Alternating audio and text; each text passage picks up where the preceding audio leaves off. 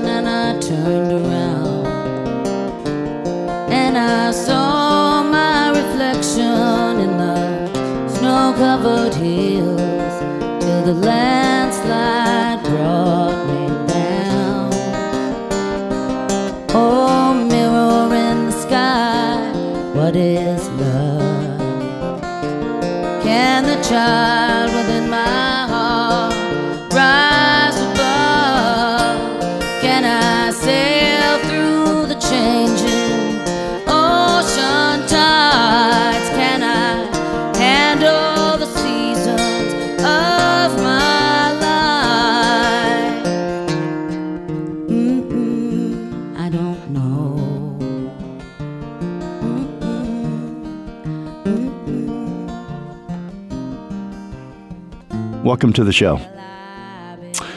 Some sad news today. Uh, part of our Fleetwood Mac family, Christine McVie, uh, as you as you know, is a singer, the keyboardist, and the songwriter, and a cornerstone, a, a, a pillar. I've heard her described as of Fleetwood Mac. She sadly passed away a couple hours ago. She was 79. Her family put a post out on Facebook and said that she died peacefully alongside her family following a short illness. They also said we would like everyone to keep Christine in their hearts and remember the life of an incredible human being. A revered musician who was loved universally. Born Christine Perfect, McVie grew up learning piano and after college, she played piano in the band Chicken Shack. These were label mates to Fleetwood Mac. Uh, She started playing sessions with Fleetwood Mac for their second album, Mr. Wonderful, but did not join the band until after founding guitarist Peter Green had left. At this point, McVie had married guitarist John McVie. This is a relationship that would become extremely influential to the band. McVie took breaks from performing with Fleetwood Mac throughout the 1990s before eventually retiring in 1998. She did not perform again until 2013. Uh, and I happened to be a part of this era in a small way as we opened the restaurant in Maui with Mick Fleetwood, Fleetwood Mac. Um, and the tour started right after we opened. Everyone was so excited. When she took the stage with the Mick Fleetwood Blues Band and later Fleetwood Mac in 2013, uh, a Fleetwood Mac tour followed the year after. And McVie has been an official member of the band ever since. There are no words to describe our sadness at the passing of Christine McVie, the band said in a statement a few hours ago. She was truly one of a kind, special, and talented beyond measure. She was the best musician anyone could have in their band and the best friend anyone could have in their life. We were very lucky to have her in our life and a life with her. Statement from the band, and uh, I just wanted to say to the Fleetwood Mac family that I know and and talk to, uh, from Larry Vigon and his wife to to Mick and all the rest, Lynn Peterson over in Maui. Uh, my condolences and my thoughts are with you. And uh, it's a sad day, but uh, her music will live on, and I thank her for the gift of her music so much. All right. Uh, wanted to talk to you a little bit about myth. In Santa Barbara, on the north side of town, there is a little plateau high above the sea. This little community of, of uh, track homes and beach bungalows is known as the Mesa. Near the very end of the Mesa, you can take a left onto Mesa Lane. And if you head to the very end of the street where it dead ends against a group of unassuming cedar covered homes that seemed to fill an entire block and seem very similar one after the other to the next one. This block has been referred to as a compound. That's what us locals in Santa Barbara have called it. It adds more mystery to the Beach Boys lore. As kids, we would ride our skateboards and our bikes past the homes, slowing down and looking for a sighting of a beach boy. For it is said, and was told to me, that the Beach Boys lived there, all of them. so as a kid, I thought they all lived there. The compound is near what the locals call out of habit the Wilcox property, although its official name is Douglas Family Preserve, after actor Michael Douglas saved the property from development for all to enjoy. And again, as rumor had it, this is where Brian Wilson and all the Beach Boys lived. They loved, they played, and recorded music here. I believe this all of my life. When I had out of town visitors, I would tell them that's where the Beach Boys live. Almost like Santa Claus. It was it was myth and lore. And I believed it. It turns out not only were the Beach Boys not born in Santa Barbara, they formed in Hawthorne, California, but also that the compound was not the home to all of the Beach Boys. It was only home to cousin Mike Love of the Beach Boys, and not the brothers Brian, Dennis, and Carl Wilson. So if you grew up in Santa Barbara or anywhere in Southern California, or heck, anywhere in the world for that matter, then the mystique and the lore that surrounds the Beach Boys stories are legendary. And that's why you need an expert like my very special guest today, Professor David Leaf of the UCLA Herb Alpert School of Music. He's a Peabody and WGAW award winning writer, a director, and a producer, and the Beach Boys biographer, and the author of God Only Knows the story of Brian Wilson, the Beach Boys, and the California Myth. I'm going to uh, uh, honor my guest a little bit here today and, and probably embarrass him as well, but he earned it and I want to talk about it. So I'm going to tell you a little bit more about him. David Leaf, again, like I said, he's a Peabody and WGAW award winning writer, director, and producer. He's the creative visionary behind such critically acclaimed films and festival favorites as the Focal Award winner for The Night James Brown saved Boston. For the U.S. versus John Lennon, it was winner at the Exhibitors Award at the Venice Film Festival. For the Grammy nominated Beautiful Dreamer, Brian Wilson and the Story of Smile. And also the Bee Gees. This is where I came in. Most recently, he directed the feature documentary on the Rock and Roll Hall of Famer Dion. Dion, Born to Cry, is in post production. He wrote, produced, and directed To Tell the Truth, a film about the uh, World War II Japanese internment camps, and was a consultant for the White Horse Pictures production of Frank Marshall's HBO feature documentary, The Bee Gees How Can You Mend a Broken Heart? David Leaf's television credits include being one of the writers in the Emmy winning landmark 9 11, All Network Telethon America, a tribute to heroes.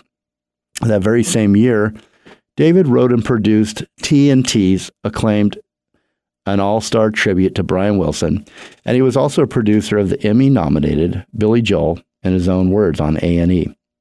As an author, David is best known for his books for the Grammy nominated The Pet Sound Sessions, his groundbreaking Brian Wilson biography, The Beach Boys and the California Myth, writing The Bee Gees, the group's authorized autobiography, and the Beatles and the Beach Boys chapters for Capitol Records' 50th anniversary book.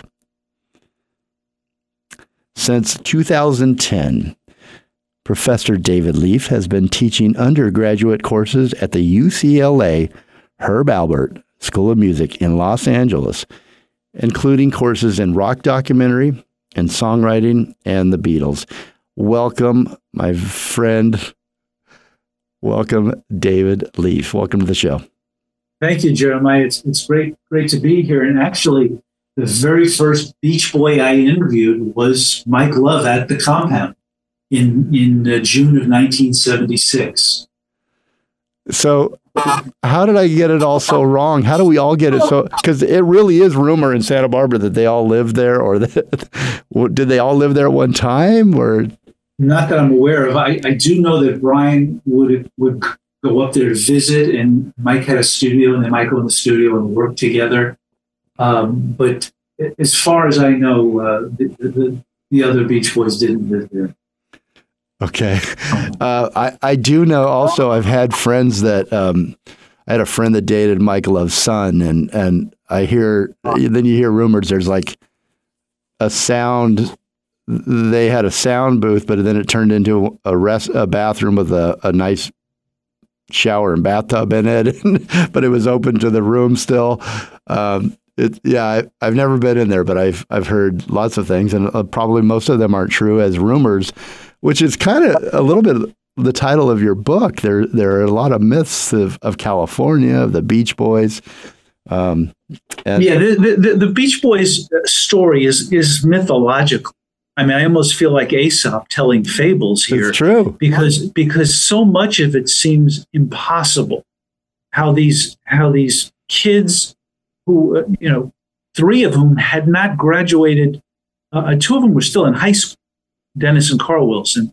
Uh, Brian and, and, and, Al Jardine were uh, just going to junior college. Mike had graduated high school and, and, was working, as he used to joke, in the oil business, as in gas and oil. Can I check your tires? uh, so they were all under 20 years old, and they they weren't. It wasn't like the Beatles where they spent five years woodshedding and spending all this time you know, bonding and creating music and making it before they were discovered by Brian Epstein. And he became their manager and got him a deal with EMI Records in England. The Beach Boys did it in less than five months. Hmm. So it was if they had won the, the, the music business lottery. Where were you when they formed and when they became? Were you there uh, uh, from the beginning, or I'm not that old. Come on. I was a kid. I was. I was. I. I That's what I meant. I didn't mean anything by it. yeah, I. I, I was. Uh, I was in, in in in New York. I was born in, in the city. I grew up in in New Rochelle, New York, most famous for being where Dick Van Dyke lived on the Dick Van Dyke Show. And that's because Carl Reiner, the show's creator, lived in, in New Rochelle before he created the show. Um, so I was just a kid listening to the radio and I listened to and, and buying 45s. I loved music. I loved top 40 radio. Um, I did not like the Beach Boys' first few singles. We didn't actually hear them. They weren't successful enough to, to get onto New York radio. It was, mm. it was difficult to, to, you had to be high up on the charts to get onto New York radio. So the first time I remember hearing Beach Boys songs uh, were, were, things like Surfing USA, which which you know mentions you know the Ventura County line is one of the great surf spots, not too far from where you are, mm-hmm. not too far from where I'll be at the Museum of Ventura County uh, is, is that Rincon? Uh, not, not Rincon. No.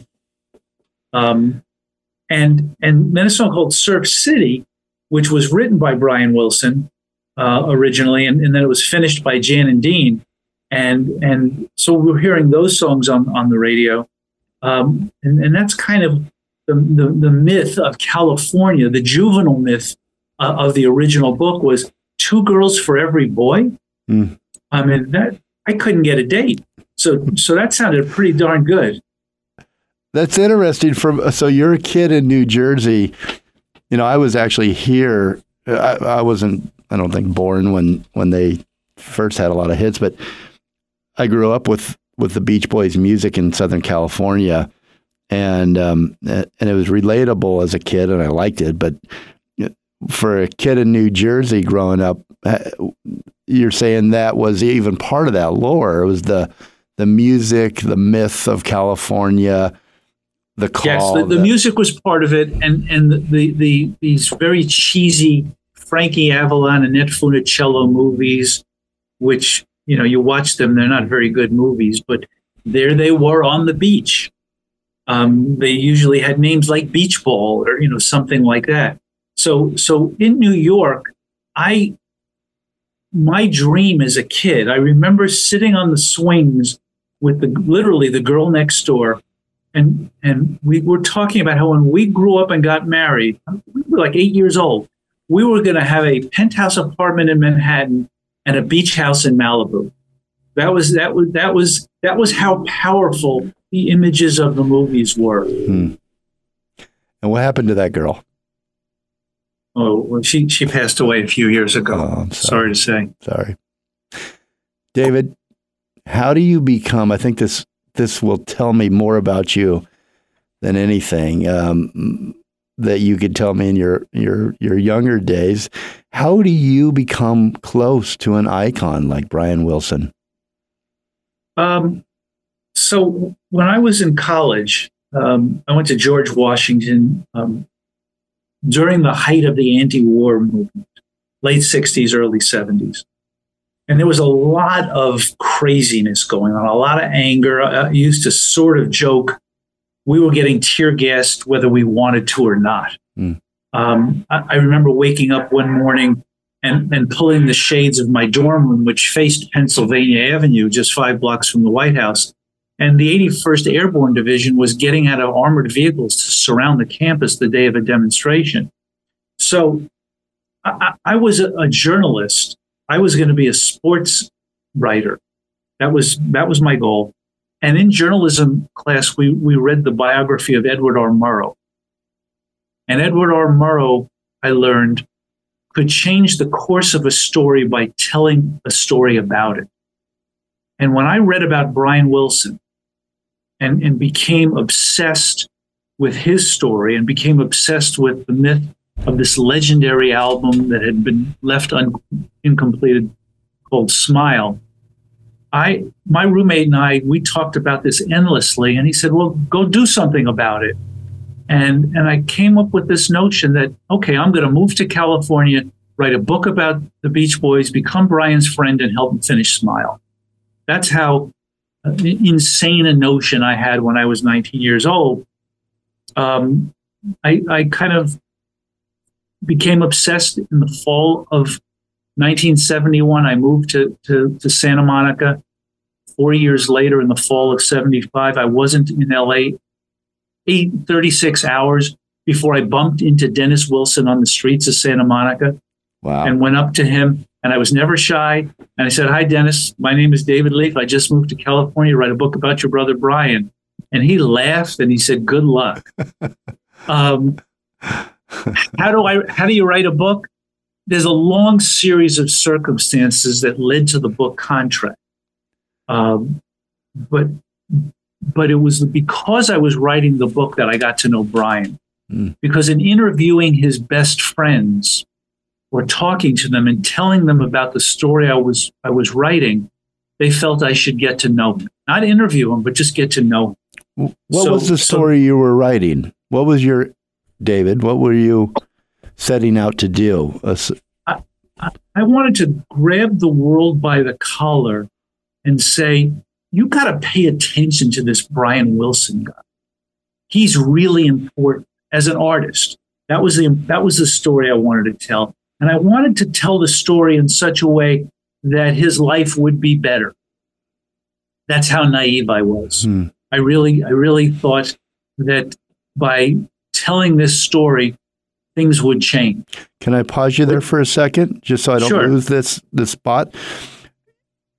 You wanted to grab the world by the collar and tell them how important this man was, Brian Wilson, and his art and his music, how, what was he? How had he grabbed your attention and and made you feel he was so important and that so much so you move to California, you seek out his friends, and you've got to tell his story.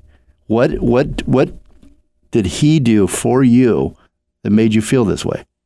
In the 1960s, I was just a Beach Boys fan. The, the Beatles were my musical gods. So I bought a few Beach Boys singles, and, and they, they were just another group that I, that I really liked, but I had no connection. In, in, in 1971, a writer named Tom Nolan did a massive cover story on Rolling, on Rolling Stone magazine, telling what became basically the thesis of my book. It, was about Smile. It was it was talking about this new album called Surfs Up, uh, which featured the song Surfs Up, which was the centerpiece of this Smile album that had never come out. Um, and it talked about the abuse that Brian had suffered as a child. It, it talked about how he had retreated from the music business, that he had retreated into his room was the myth, was he didn't come out of his room. And it was like, none of it made any sense. Mm-hmm. To, to, to, you know, as a sports writer, you go to a game, you watch the game, there's a winner and a loser, and you, you write it up. This story had, was so complicated. But when I heard the song Surfs Up, um, I said to myself, this is as good as the myth says it is. Mm. And selfishly, it's like, I want to hear more of this smile music. More, th- maybe as important, the song just before Surfs Up on the album called Till I Die was the saddest song I ever heard. It was a song written by Brian Wilson, words and music, sung by Brian and the Beach Boys. And it was the it was the song of a man who had given up on life. It inspired me to go to my college newspaper and say, I've been writing sports stories. I want to write about music. So the first thing I ever wrote about music was a review of this album. Mm. And and that and so my obsession began. That's that's such a fascinating story. Um, in a way, David, do you think I was drawing comparisons as you were you were uh, remembering this time and how this affected you and and Brian, you know, in his room, and you know that's that's known, you know, well known, pretty well known, but um, that depression, that that change. Um, and you look at some of the artists right now where it's more it's more talked about the mental health thing and uh, in the sports world, you know, in the Olympics. Mm-hmm. Yeah. Recently, um, the you know Selena Gomez with you know her documentary, you know, um, it, it feels like with He Way, maybe this wasn't so documented back then, and this is um, what he was going through uh, artistically, mentally, for the in the public eye that so caught you your attention uh, that you went down this journey to write, you know, the book on Brian Wilson. Um, um, classic. Yeah, I, I, I, be, I became not just obsessed with the story, but it felt like like it was a mission, like it was a calling that I had to. I had heard the song in my room, and, and that had appealed to me. There was there was a melancholy to it. I loved California Girls and Good Vibrations as well. But when I read about the abuse he had suffered as a child, and I read about, um, you know, everybody talking about what had happened to Brian. He took too many drugs. There was too much pressure. He was competing with the Beatles it was like uh, it, there were all these puzzle pieces that I wanted to make sense of, and um, and I and I I did to a certain degree. Uh, the the ultimate truth is Brian's story is told perfectly in his music. If you listen to it, the music he made with the Beach Boys and the music he made on his own, you can hear the story of Brian Wilson. Yeah. The, what I've written, and I think I've written more words about him than pretty much anybody else alive, if you want to, if you want insight into his artistry, if you want to know how he did what he did, if you want to know what the obstacles were, if you, if you want to hear about some of the landmines he stepped on, Uh, if you want to hear about his redemption and how he escaped from nine years of imprisonment by this weird doctor, if you want to hear how he met the, the, the woman who gave him what he called emotional security and allowed him to to have a artistic rebirth, if you you know it's it's all in this book as as as as, as well as I can tell it. Mm, yeah. It, it, it, you tell it well, and we're going to again the music. If you're just joining us, my special guest, very special guest today, David Leaf. Um, the music that we're about to play, going to commercial right now, uh, and throughout this show, really almost as the soundtrack to the book and the story that we're talking about today on the show. Uh, David, we're, we're going to hear God Only Knows. And uh, when I, we're going to come back with When I Grow Up to Be a Man. Um, you talked a little bit about God Only Knows. And by the way, that's, to me, that's one of the, uh, you're, I'm like you, I like their music and the upbeat stuff, but God Only Knows is one, to me, is one of the saddest songs ever. For me, I just feel it every time I hear it. And, um, well, you're, you're right there with Paul McCartney. He says he, when he listens to it, he cries. Mm-hmm. I mean, he, he wrote a beautiful little piece to open the book, and and I interviewed him back in 1990 for a half hour, just talking about the Pet Sounds album and God Only Knows, and he thinks it's the greatest song ever written. It's a love song. Why does he think that? Does he did he explain? He, he can't. He said he can't explain yeah, it. It's hard to. It just I can't explain it either. What why it makes me sad. But but but a love song where the first line is "I may not always love you." So honest. It's right off right off the bat. It's like, whoa, where is this song taking us? It is that's also something that's thought a lot but never not said out loud, right? and the first time in music, it's like it's a very if you've been in a relationship, you know, you know it it says it sums it up in a few words better than anything could. Um, okay, we're to go to break real quickly here, and we're to come right back with David Leaf. Don't go anywhere.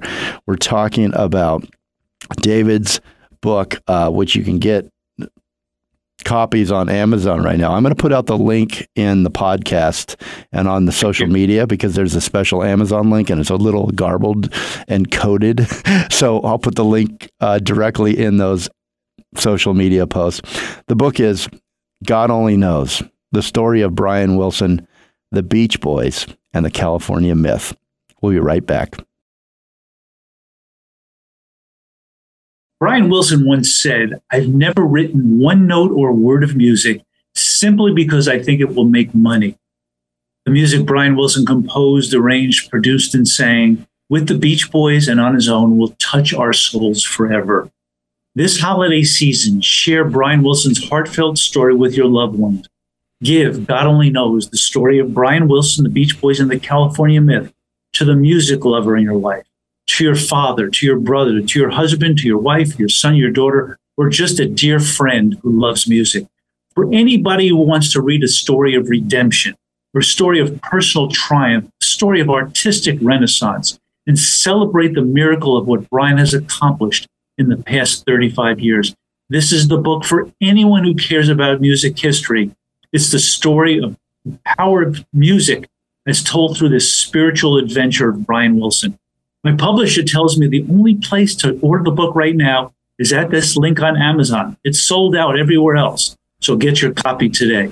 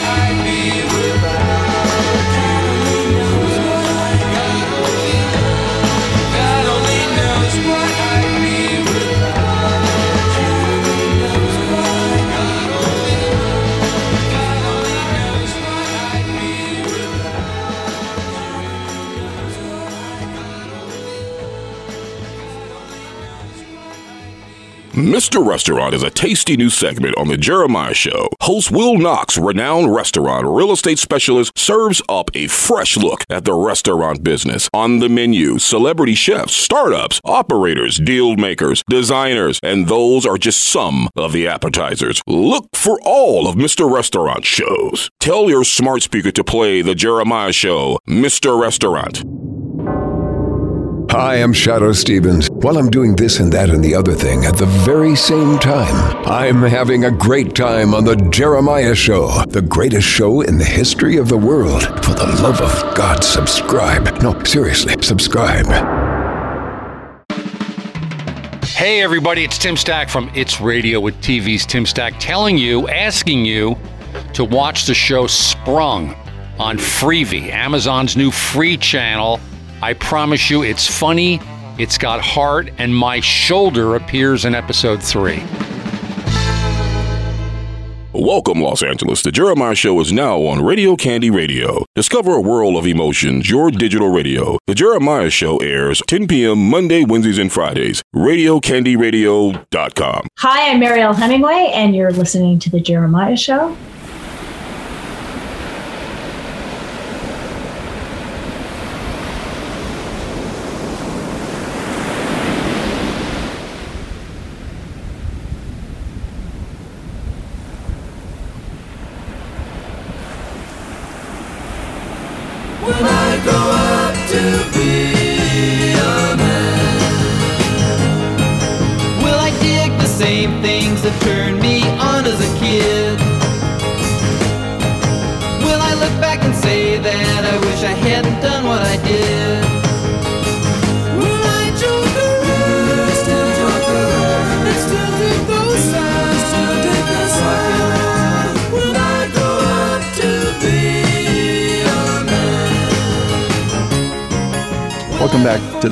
Show. We've got a very special guest on the show today, sharing his stories, his personal stories, uh, his writing, um, music that he loves from Brian Wilson and the Beach Boys. Um, it's just a really, really great conversation so far. Welcome back, David. I just want to give out real quickly at the top here. Go to Leaf Pro- Production, probably leafprod.com, L E A F P R O D.com. And on Facebook, you can find David at david.leaf.712. Really? Just uh, just enter my name on Facebook. Yeah, that will work too. But that's your handle, uh, whether you know it or not. Didn't know it. I took the handle. Um, David's publisher tells us the only place to order the book right now is at this link. And to get this link, it's on Amazon. You're going to have to go look at the socials on my pages or on this podcast. The book is God Only Knows, the story of Brian Wilson, the Beach Boys, and the California Myth. Um, it is fascinating, and we're talking a little bit about it here today. Ted Harbert, former chairman of NBC, president and CEO of Comcast, chairman ABC TV Entertainment, says David Leaf is quite simply the best at what he does. No one is more knowledgeable about music and pop culture. His writing, producing skills are superb. So pick up your copy. It's a perfect time to buy a gift for someone that you love and give them just a great, the great gift of music, uh, written word like no other. It's just uh, amazing. He's trusted by icons. He is a consummate storyteller, whether it's a screenplay, a documentary, a television special, a book, producing, or hosting an event. Storytelling is at the heart of David's gift. Whatever the subject, he presents it in an engaging, entertaining, and meaningful way that so the audience is transported on a journey they'll never forget. David Leaf, welcome back. Uh, we went to break. Jeremiah, can I engage you as my, my agent? I'm, hey, I got nothing else to do. uh, and I like hanging out with you. So, yes, I'll take the job. I, you don't need to pay me. I'll, I'll just show up. Uh, we, as long as we can talk about music. I love talking about music. And, and we went to break with God Only Knows. And we came back with When I Grow Up to Be a Man. Why did you choose these songs, David? Um, God only knows I chose um, a. It's the title song of the book. B. It's one of Brian Wilson's most beautiful compositions, and maybe his most beloved uh, songs ever. Uh, when I interviewed Paul McCartney, and and he said it makes him cry when when he hears it, and he picked it as his favorite song of all time. The, the other reason I chose it and, and and used it in the title of, of the book is that many times if people ask me a question about the Beach Boys or Brian Wilson, the answer very simply is God only knows. I mean, there there is an inexplicable nature to this story that that you know there's just no no getting around. To, to you know, thank you for reading what Ted Harbert had to say about me, but the the the, the, the truth is in the music. And when you when you try to get to the truth of a story, in the Beach Boys story, it's not just one one person says this and another person says that. There's like 50 different sides to the story. So it's a very difficult thing, and, and very often it'll just say, God only knows. Um, when when I grew up to be a man was one of my favorite Beach Boys hits in the 60s. And when I was when I was working um, uh, on the book, um, I had this notion because at the very end of when I Grow up to be a man, the background vocals are, are counting off the, the years 27, 28, 29, 30, 31, 32, 33, 34. And I had this idea that when it got to the last year in, in, in that countdown, Brian would suddenly be okay. Um, Hmm. That was uh, that was not the case. Hmm. But I, I I love that song. Yeah. Yeah. Wow. Um, let's go back, David. Uh, so you're you're interviewing. You you've moved to California. If if you're just joining us, David moves to California. You you you wanted to grab the world by its collar and and and um, show them why Brian Wilson was so special to you and but also to the world and make sure people paid attention. And so you start, you bump into his brother. Uh, what do you say, 24, 48 hours within being in Santa Monica. Then you start interviewing his friends. So this is your process. You're slowly getting closer, slowly getting closer to the man. Pick it up from there. Where's it, where do we go? How do you? Well, there's a couple of, couple of interesting stories along those lines. Um, I was shooting baskets with Mike Love with with a friend of mine from college, and Mike Love's brother Stan, who had just retired from the NBA, walks onto the court with Brian Wilson and says, "You guys want to play two on two? So that's the first time I met Brian. The next couple of times I met him were in, were in typical kind of publicity Beach Boys circumstances. But the, the first meaningful time I spent with Brian was when his girlfriend and her roommate invited me over to dinner when he was there. Wow. And it So wasn't this to is the first him. time. This is you're you're going to meet the man that you're dedicating so much time to in your life to at this time of your life. Correct. Wow. And and um, I didn't even I didn't even kind of know the import of it. Um, um, and it was not a, a happy experience because the man I met was very depressed, Mm, very withdrawn. He did not know yet that he could trust me. He hadn't made that determination yet. So it was it wasn't it wasn't a great uh, first meeting. Um, the next time you were you going to ask something? I'm sorry. David, I was just going to say uh, because I think this is so, important into this is so important in telling about who you are as a person. Um, big stars like this, rare, you rarely get close to them. You because so many people want a piece of them and they don't know who to trust anymore.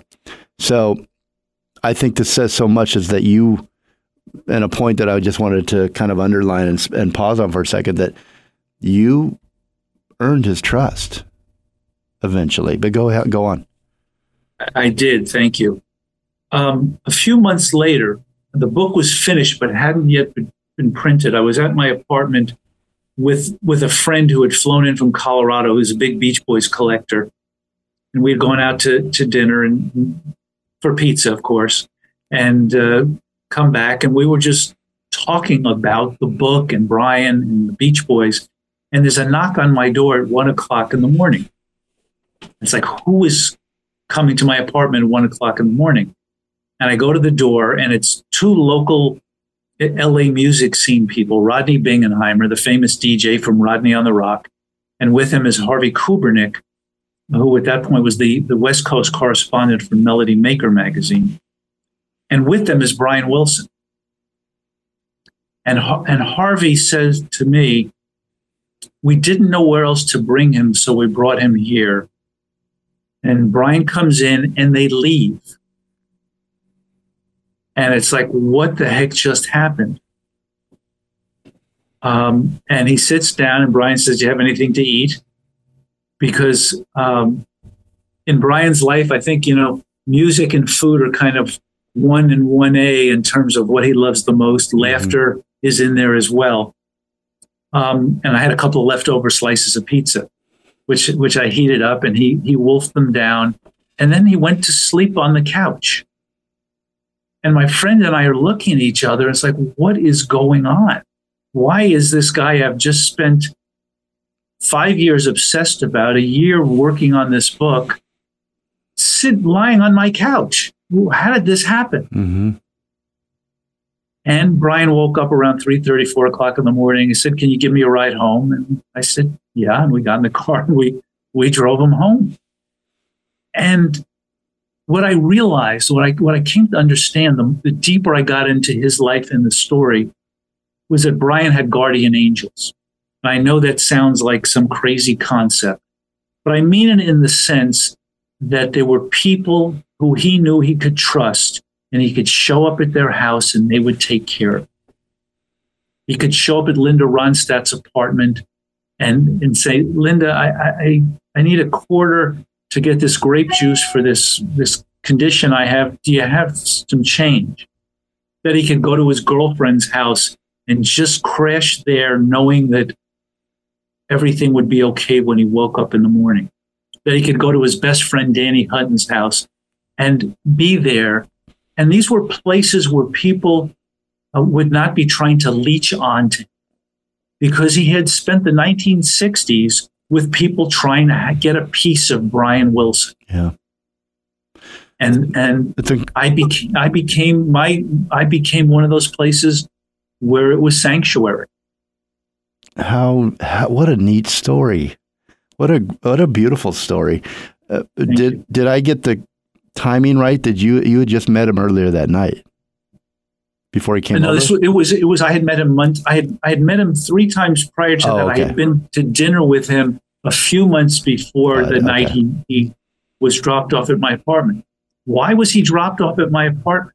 I didn't find that out till I did this massive update for the new edition of the book.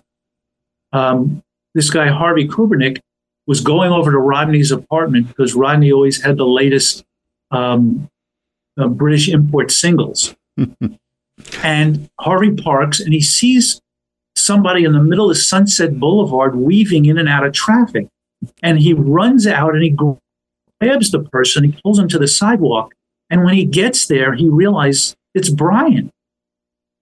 And he says, Brian, are you okay? And Brian says, I took too many reds. And he says, Well, I'm just going over to Rodney's apartment. Uh, what do you, you want to come? Oh, yeah. Does he have any Phil Spector records to play? Hmm. I mean, that was that was the world of Brian Wilson. yeah. That you know, there were nights that Carl Wilson and Jerry Schilling were out on the streets looking for Brian. Um, it just it, it boggled my mind that this man who had made the entire world happy with his music, that had made his family all millionaires, that he was just kind of abandoned Oh, sad. and and But- it, it it- was very very disturbing to me. I I like uh, to think that you're one of his guardian angels, and you were, and his friends. And I like to think of it that way. Um, it is sad that of all the millions and million billions of people that he's influenced or that have heard him or smiled or felt better with his music for a few moments. Um, it, it, it's sad that he didn't have, um, or maybe he th- that experience um, is scary at sometimes. I think when you you don't know what people want you for or like you for, but um, I'm glad that he had you and his friends. Thank you. And we've got to take uh, David a real quick break here. Um, I, I'm a little over, so we can't ex- talk about the songs th- on this side. But let's talk about it when we get back from the break. What we're going to take you to break with is "Surfs Up," which you know, as you said, is one of the most beautiful songs, and and it's a story. Um, I just love listening to today, trying to figure out where do I. I there's nowhere to cut this for for a, a commercial radio show. Um, you just need to listen to the whole thing, and we're going to come back in with good vibrations.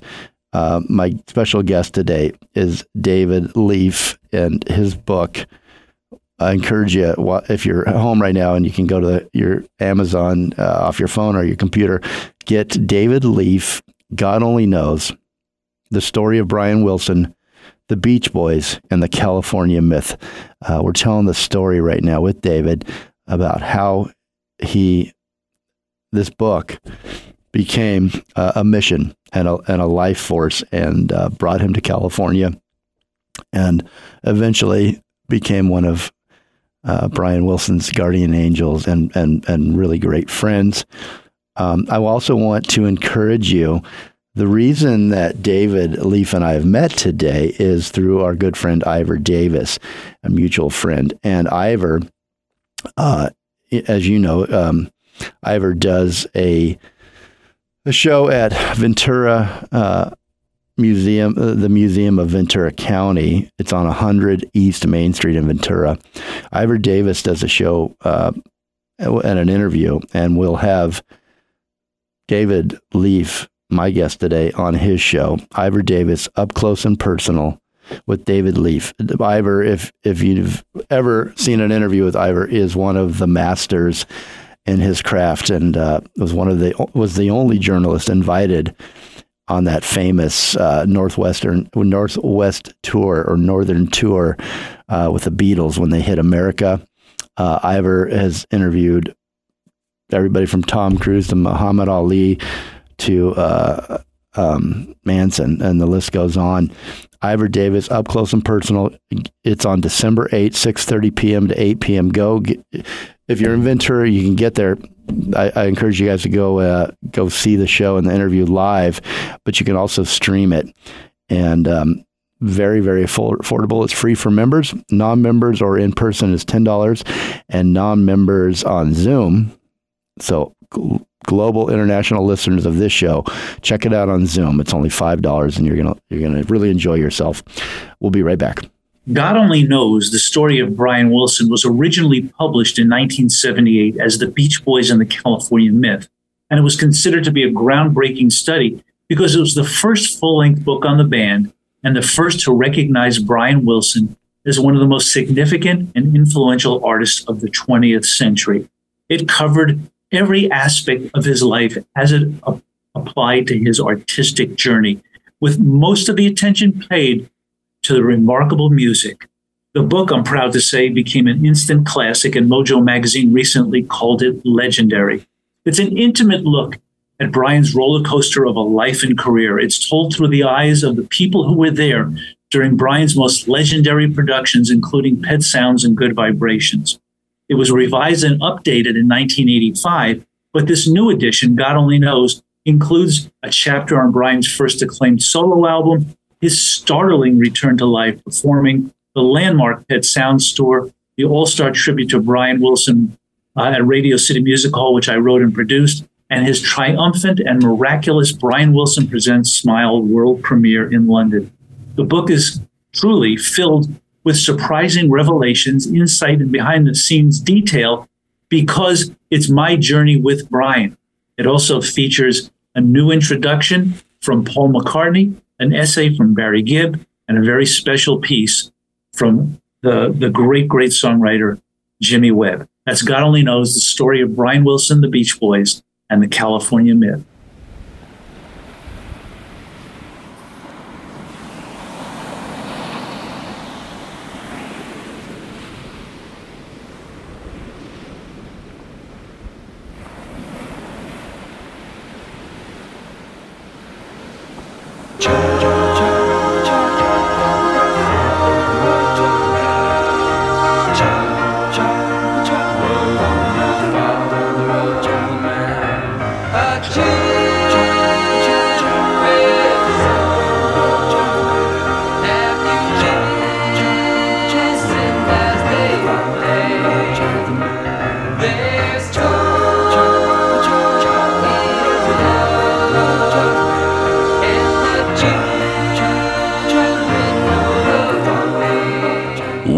Somerset, England. The Jeremiah Show is now on Core Radio. Keep on rocking to the core. Core Radio. The Jeremiah Show airs at 10 p.m. Tuesdays, Wednesdays, and Thursday. Core Radio dot rocks.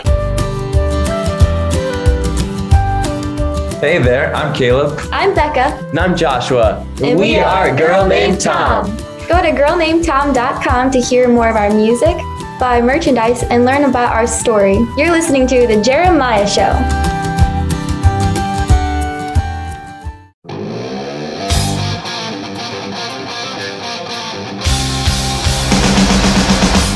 You've been listening to The Jeremiah Show. I am Miles Zuniga from Fastball. Hey, this is Tim. And this is Christian. We're L1011. Hi, this is Ron Sexsmith on The Jeremiah Show.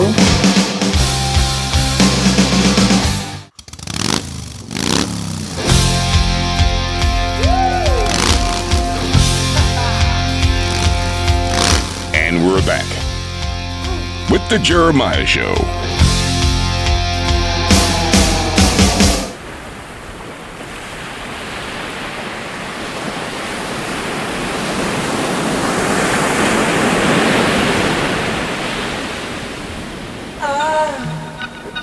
I love the colorful clothes she wears and the way the sunlight plays upon her hair.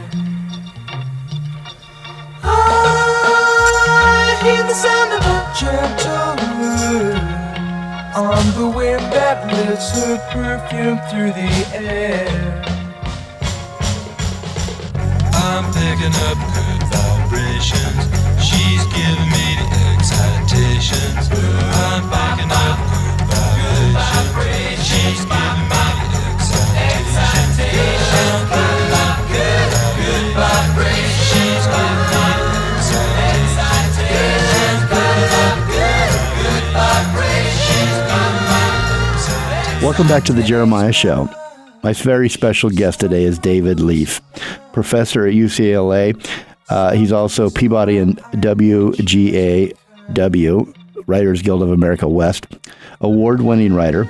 He's a director, he's a producer, and he's the creative visionary behind such critically acclaimed films and festival favorites as The Night James Brown Saved Boston and the U.S. versus John Lennon, the Grammy nominated Beautiful Dreamer, Brian Wilson and the Story of Smile, and of course, the Bee Gees. This is where I came in. I want to give you, I want you to go to YouTube um, right now and check out the film. There's a, a there's a great film on YouTube called Beautiful Dreamer, Brian Wilson and the Story of Smile.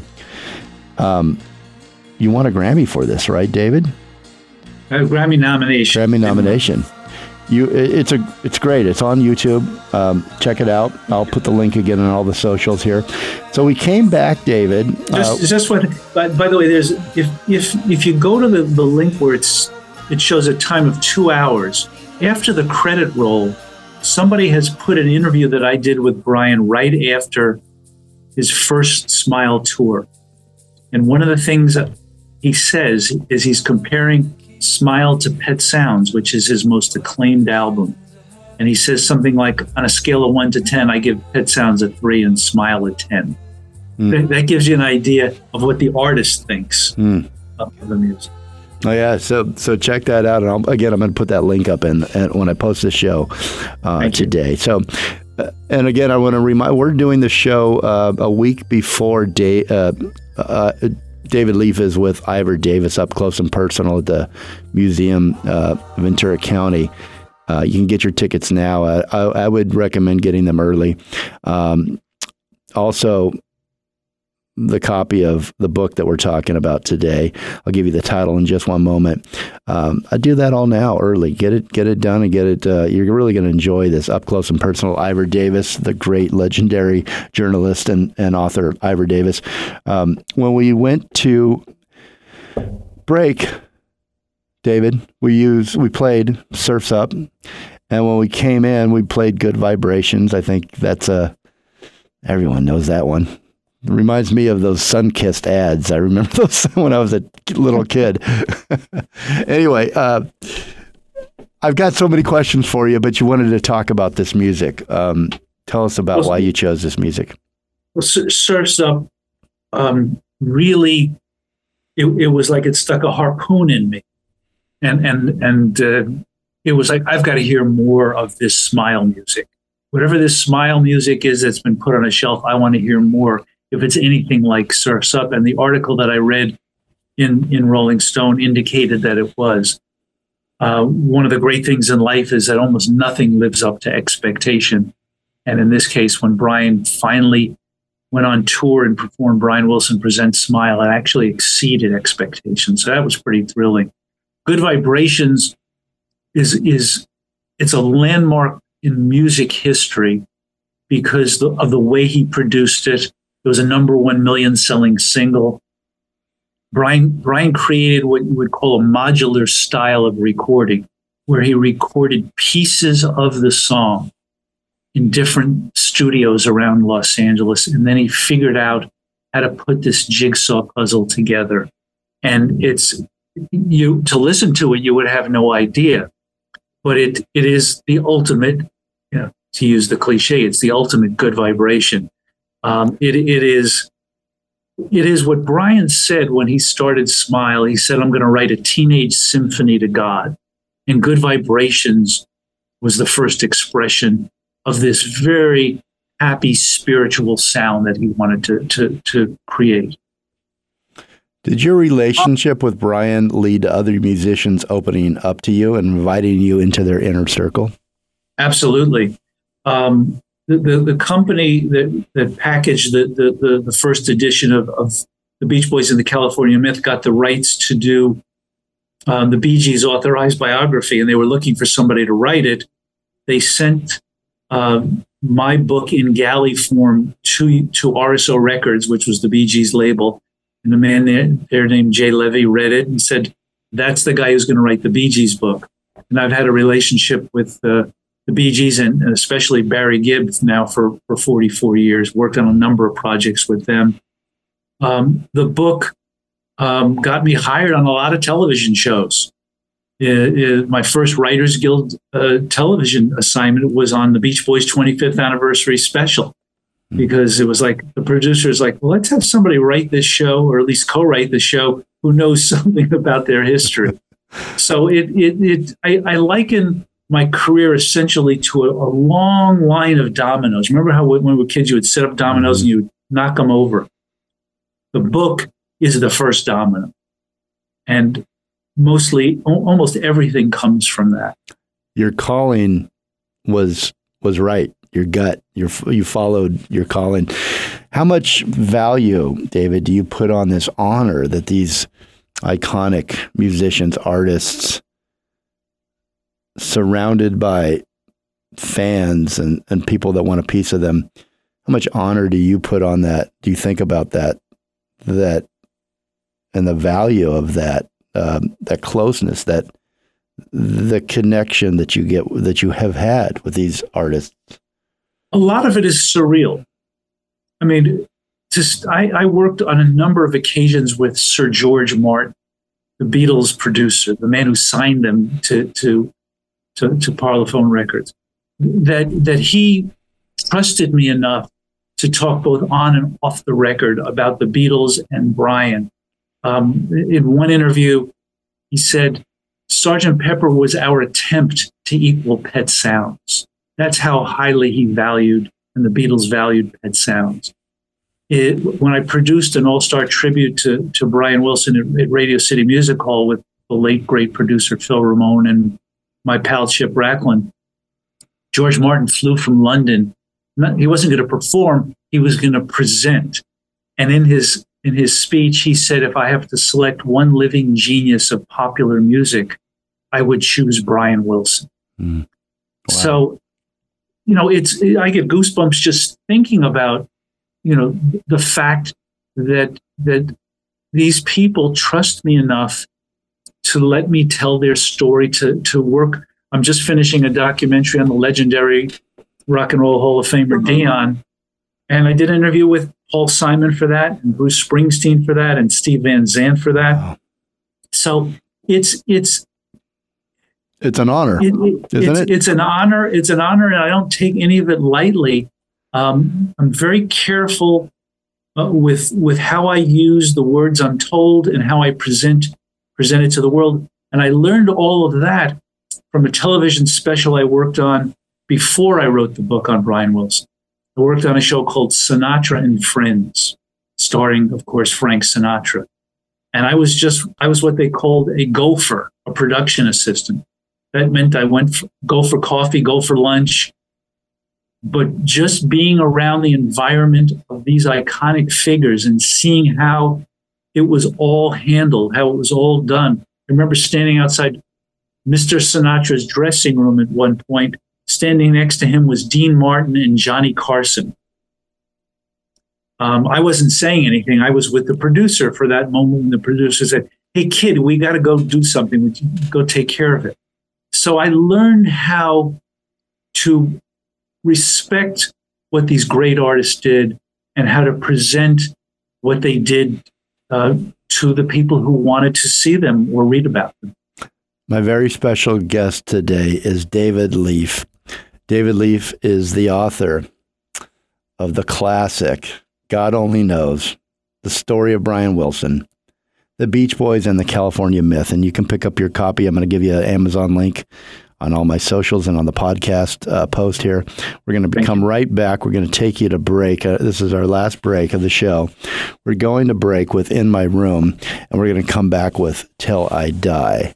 Um, I'm sure David will have a lot to tell us about why he chose these two songs, um, and we'll be right back. Four years ago, I established the Brian Wilson Scholarship for composing, arranging, and producing popular music at the UCLA Herb Alpert School of Music. This year, to raise money for the scholarship fund, I created the God Only Knows VIP experience, a numbered and limited edition of the book signed by me, the author. It's almost sold out, but there's still time to reserve a limited edition Christmas present for the Brian Wilson Beach Boys fan or music lover in your life. Share in the joyous celebration of so many magical moments. God only knows the real story behind Brian's redemption and musical renaissance. If you want to be part of the God Only Knows VIP experience, raising money for the scholarship fund at UCLA, go to leafprod.com and click on the VIP experience. Thank you. Brian thanks you, and UCLA thanks you.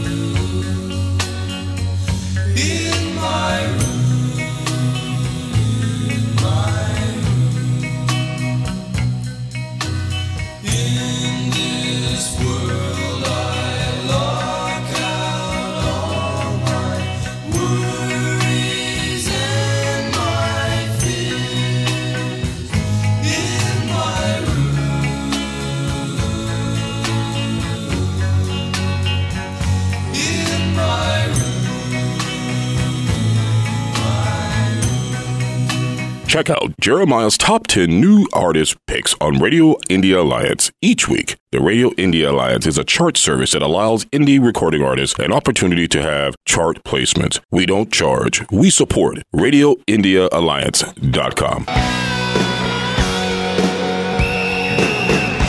Hi there, everybody. This is Ann H. Hey, everybody. I'm Art Alexakis from the band Everclear. My name's Danny Trejo. And you're listening to The Jeremiah Show. Jeremiah, you're loved, Holmes.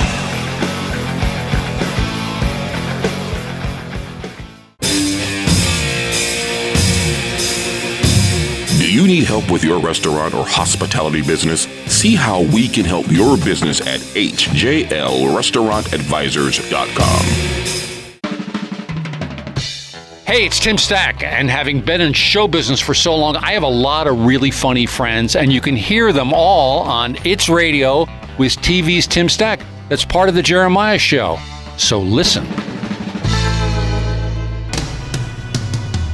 Hey, this is Jeff Skunk Baxter. Please open your heart and reach out to a veteran and let them know number one, that they are loved and respected. You won't give up if they don't give up. And you're listening to The Jeremiah Show.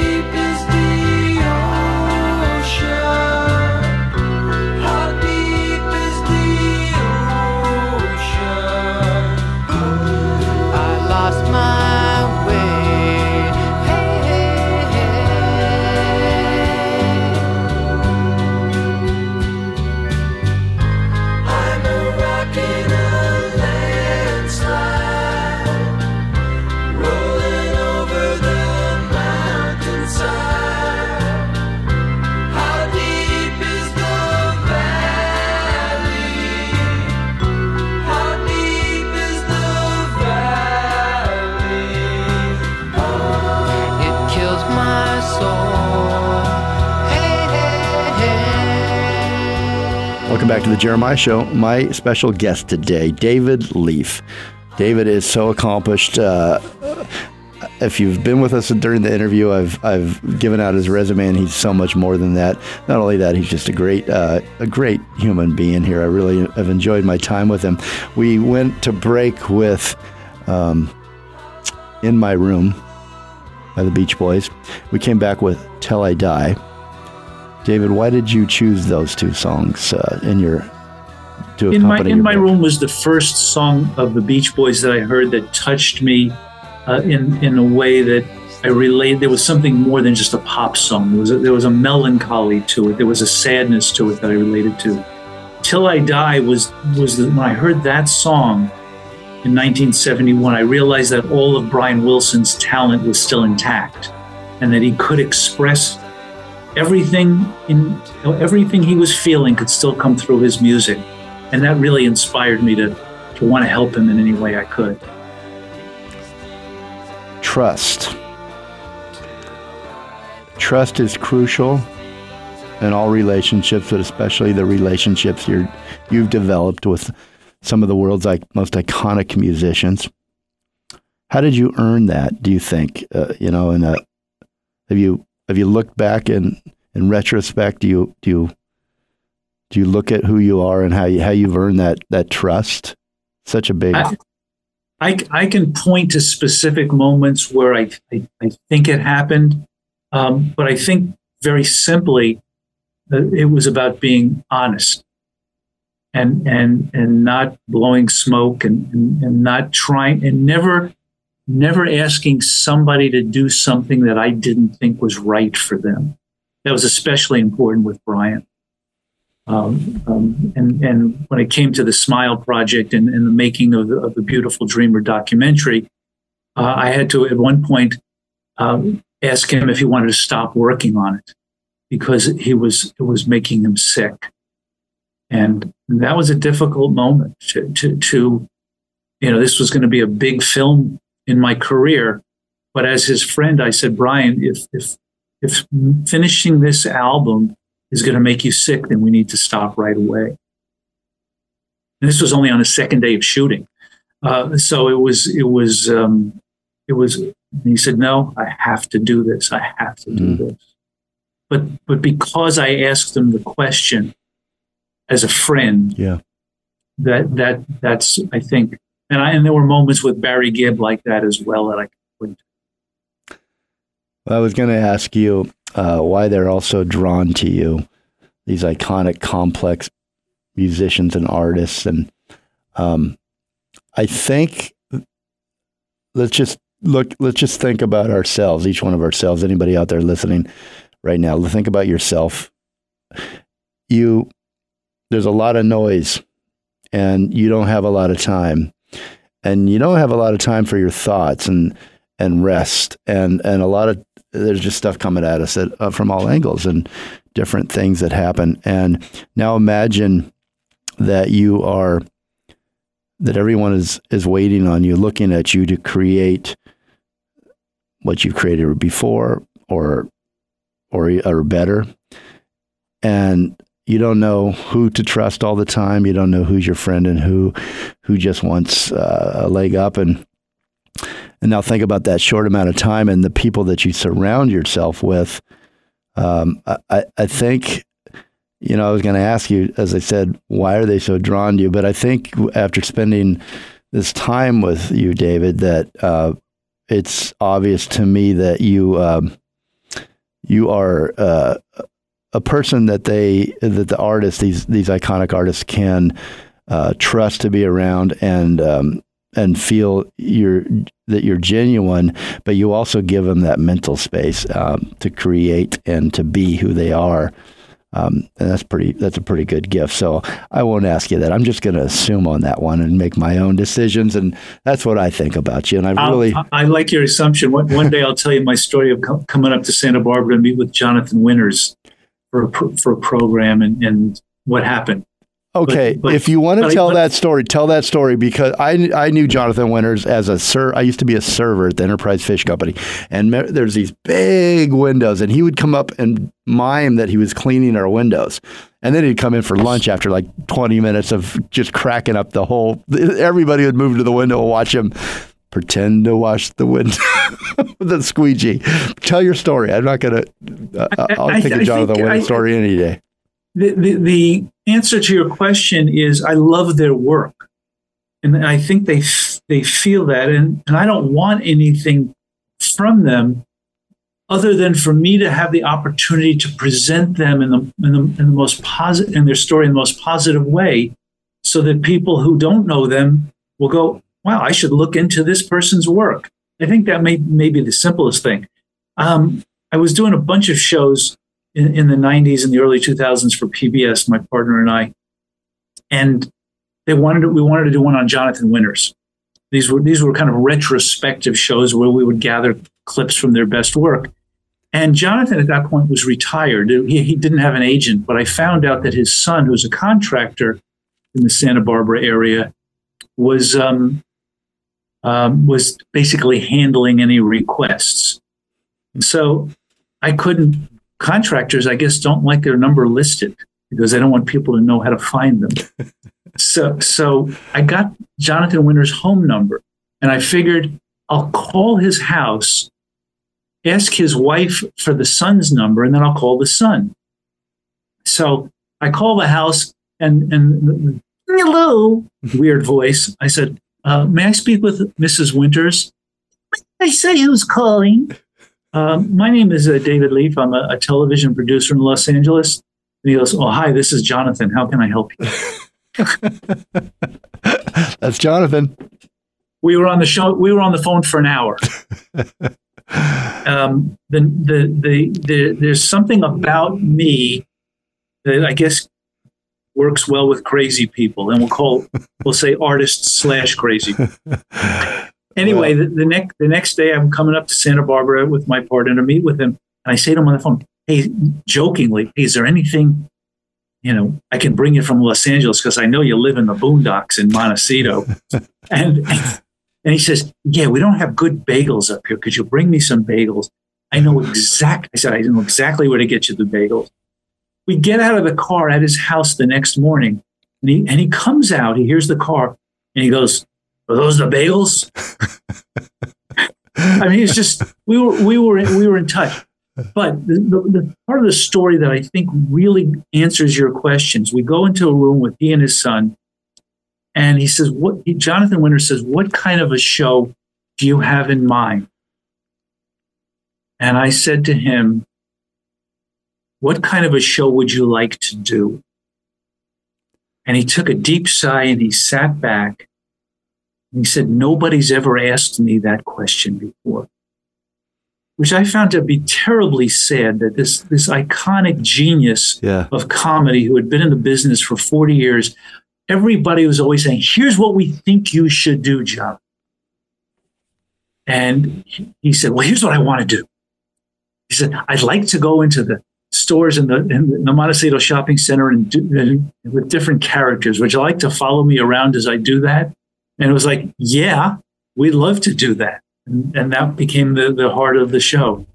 So th- there was, there's something in me that that connects with creative people because I love them, mm-hmm. genuinely love them in their work, and want to show them in their best light. And they can feel that. I think so. Yeah. Thank you for that story. That was great. Um, okay, I've, I'm gonna, we got to say goodbye, but unfortunately for now, but not forever. And uh, we have, I have one question. I want to go back to the book just to finish it on this. Your novel was originally published in 1978 as The Beach Boys and the California Myth. Why have you republished the book uh, with a new title? Well, And the new Brian title, Tur- I'll, let me, I'm sorry to interrupt you. God Only Knows the story of Brian Wilson, the Beach Boys, and the California Myth. Um, the original book was was called The Beach Boys and the California Myth, and the first sentence of the book was, "This is the story of Brian Wilson." So that created a little bit of confusion among readers. So I wanted it to be clear that Brian Wilson was was primary. I chose "God Only Knows" as I mentioned before because as a, as a song, it's magnificent, and as a answer to a lot of questions, it's it's it's the right word. Why did I why did I update the book at this point in time? I did it.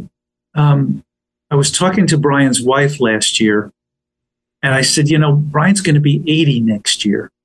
Wow. I, I, there's nothing I can give him, but how, what, what about an updated edition of the book for his 80th birthday? It was my 70th birthday this year. This year is the 60th anniversary of the Beach Boys signing with Capitol Records. Um, and, you know, memory fades in time. And I thought I better tell this story while I can still remember it. And um, with COVID, there wasn't a lot of going out into the world. So it was a good time to sit home and write. And um, kind of everything came together and, and, and led to this new edition. The thing about when I write about Brian that is inexplicable um, I can't wait to get up in the morning and start. I don't want to go to bed at night and stop. I just love telling his story. I love this man. I love the, the gift of music he's given to all of us.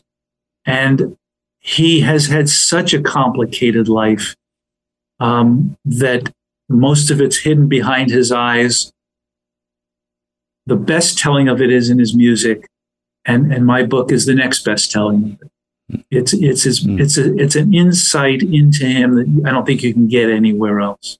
Okay. Beautiful. Um, you, so you still have that calling all these years later. Absolutely, abs- absolutely. All right. And, and, and, and right, just finishing editing the book, I got a call from the guy who was designing his his tour book for for 2022. He says, "Hey, David, could you write an? Do you have time to write an essay for the tour book?" And it's like, okay, yes, I do. Yes. There's your and I- reason I to get up tomorrow.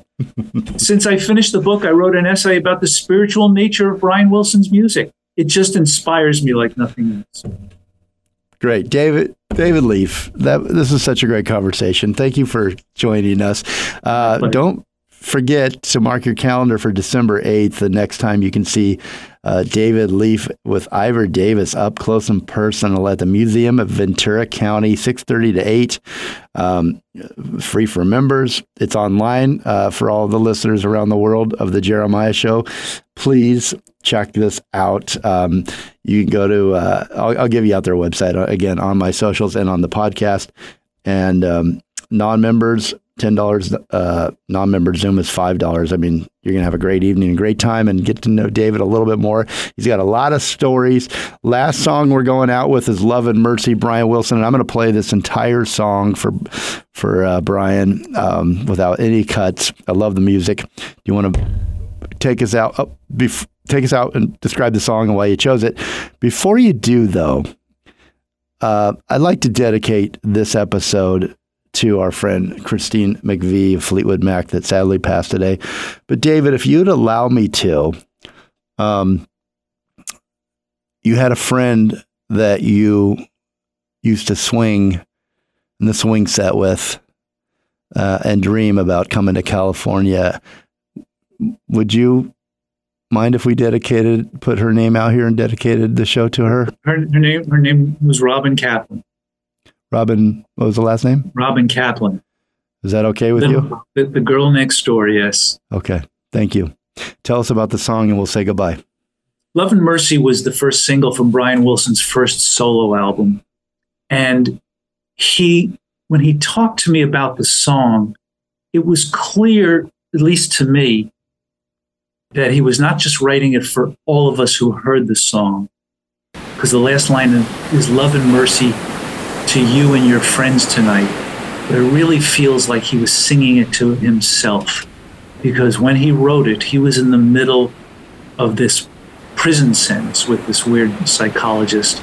So, love and mercy is what he needed at every moment of that time and really in, in his whole life. So, love and mercy to Brian Wilson. Mm. Thank you, David. Thank you. Communicate, but listen more and evolve. I'll see you next week.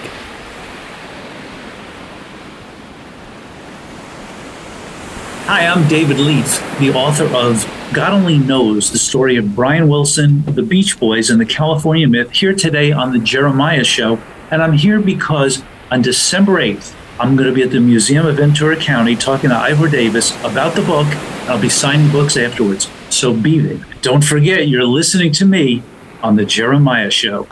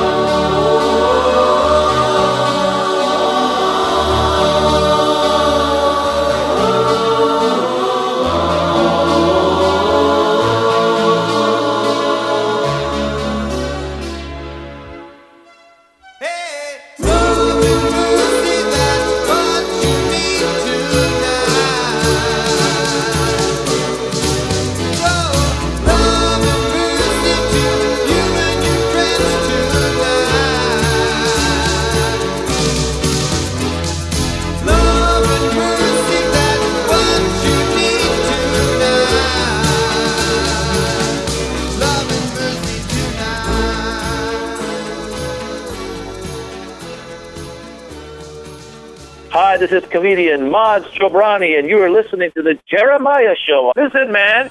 Hi, everybody. I'm Billy Vera, and I'm here to tell you about my memoir. My memoir is called Harlem to Hollywood, and it's available at Amazon and just about anywhere great books or even lousy books are sold. But mine's a good one, and I think you'll enjoy it. You're listening to The Jeremiah Show. Did you like our soundtrack? Find all of our soundtracks on Spotify. The Jeremiah Show. Look for the black label. As always, a big thanks to our station manager, Les Carroll, for letting us on the air at all. Listeners, we appreciate you and want to hear from you. Please send us your ideas at jeremiah at thejeremiahshow.com or on Messenger, on Facebook, or Instagram. The Jeremiah Show is produced by executive producer Jeremiah Higgins and me, your announcer, Tony Kelly. Communicate, listen more, and evolve.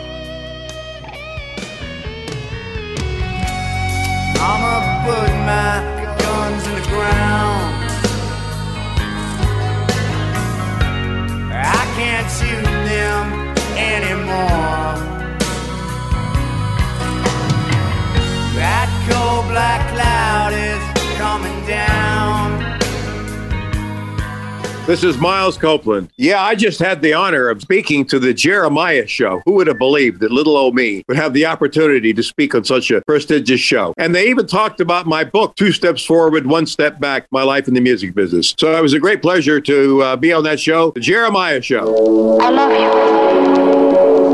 I love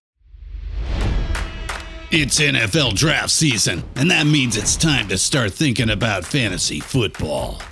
FantasyPoints.com features industry leading experts and prognosticators using proprietary hand charted data to help you score more fantasy points. FantasyPoints.com is the place to go for whatever kind of fantasy football you play. Whether you play fantasy football, daily fantasy sports, or do a little bit of everything, Fantasy Points has the meticulously researched content to guide you to victory. And why wait for the fall? Fantasy Points also covers the new spring football league, the UFL. Join the guru, John Hansen, Scott Barrett, Joe Dolan, and other massive names in the fantasy football universe with an exclusive offer. Use code Pantheon for 15% off any fantasy points package, including the all in package, with access to every article, tool, and data nugget that Fantasy Points has to offer. That's fantasypoints.com and code Pantheon for 15% off at Fantasy Points. Fantasypoints.com, code Pantheon. Score more fantasy points.